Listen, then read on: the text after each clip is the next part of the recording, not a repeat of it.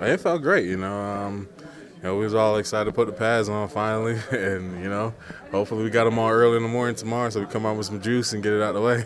How do you anticipate that, or how do you prepare for that? Because you haven't been hit in six months. You haven't hit and been hit in six months. How do you prepare for that? Oh, muscle memory. You know, you remember it. I mean, especially me, a D-tech contact is always going to be on every single play, so you know, you gotta get ready for it. Did you notice a difference with no contact yesterday, and you know, waiting until session two today to, to have some contact?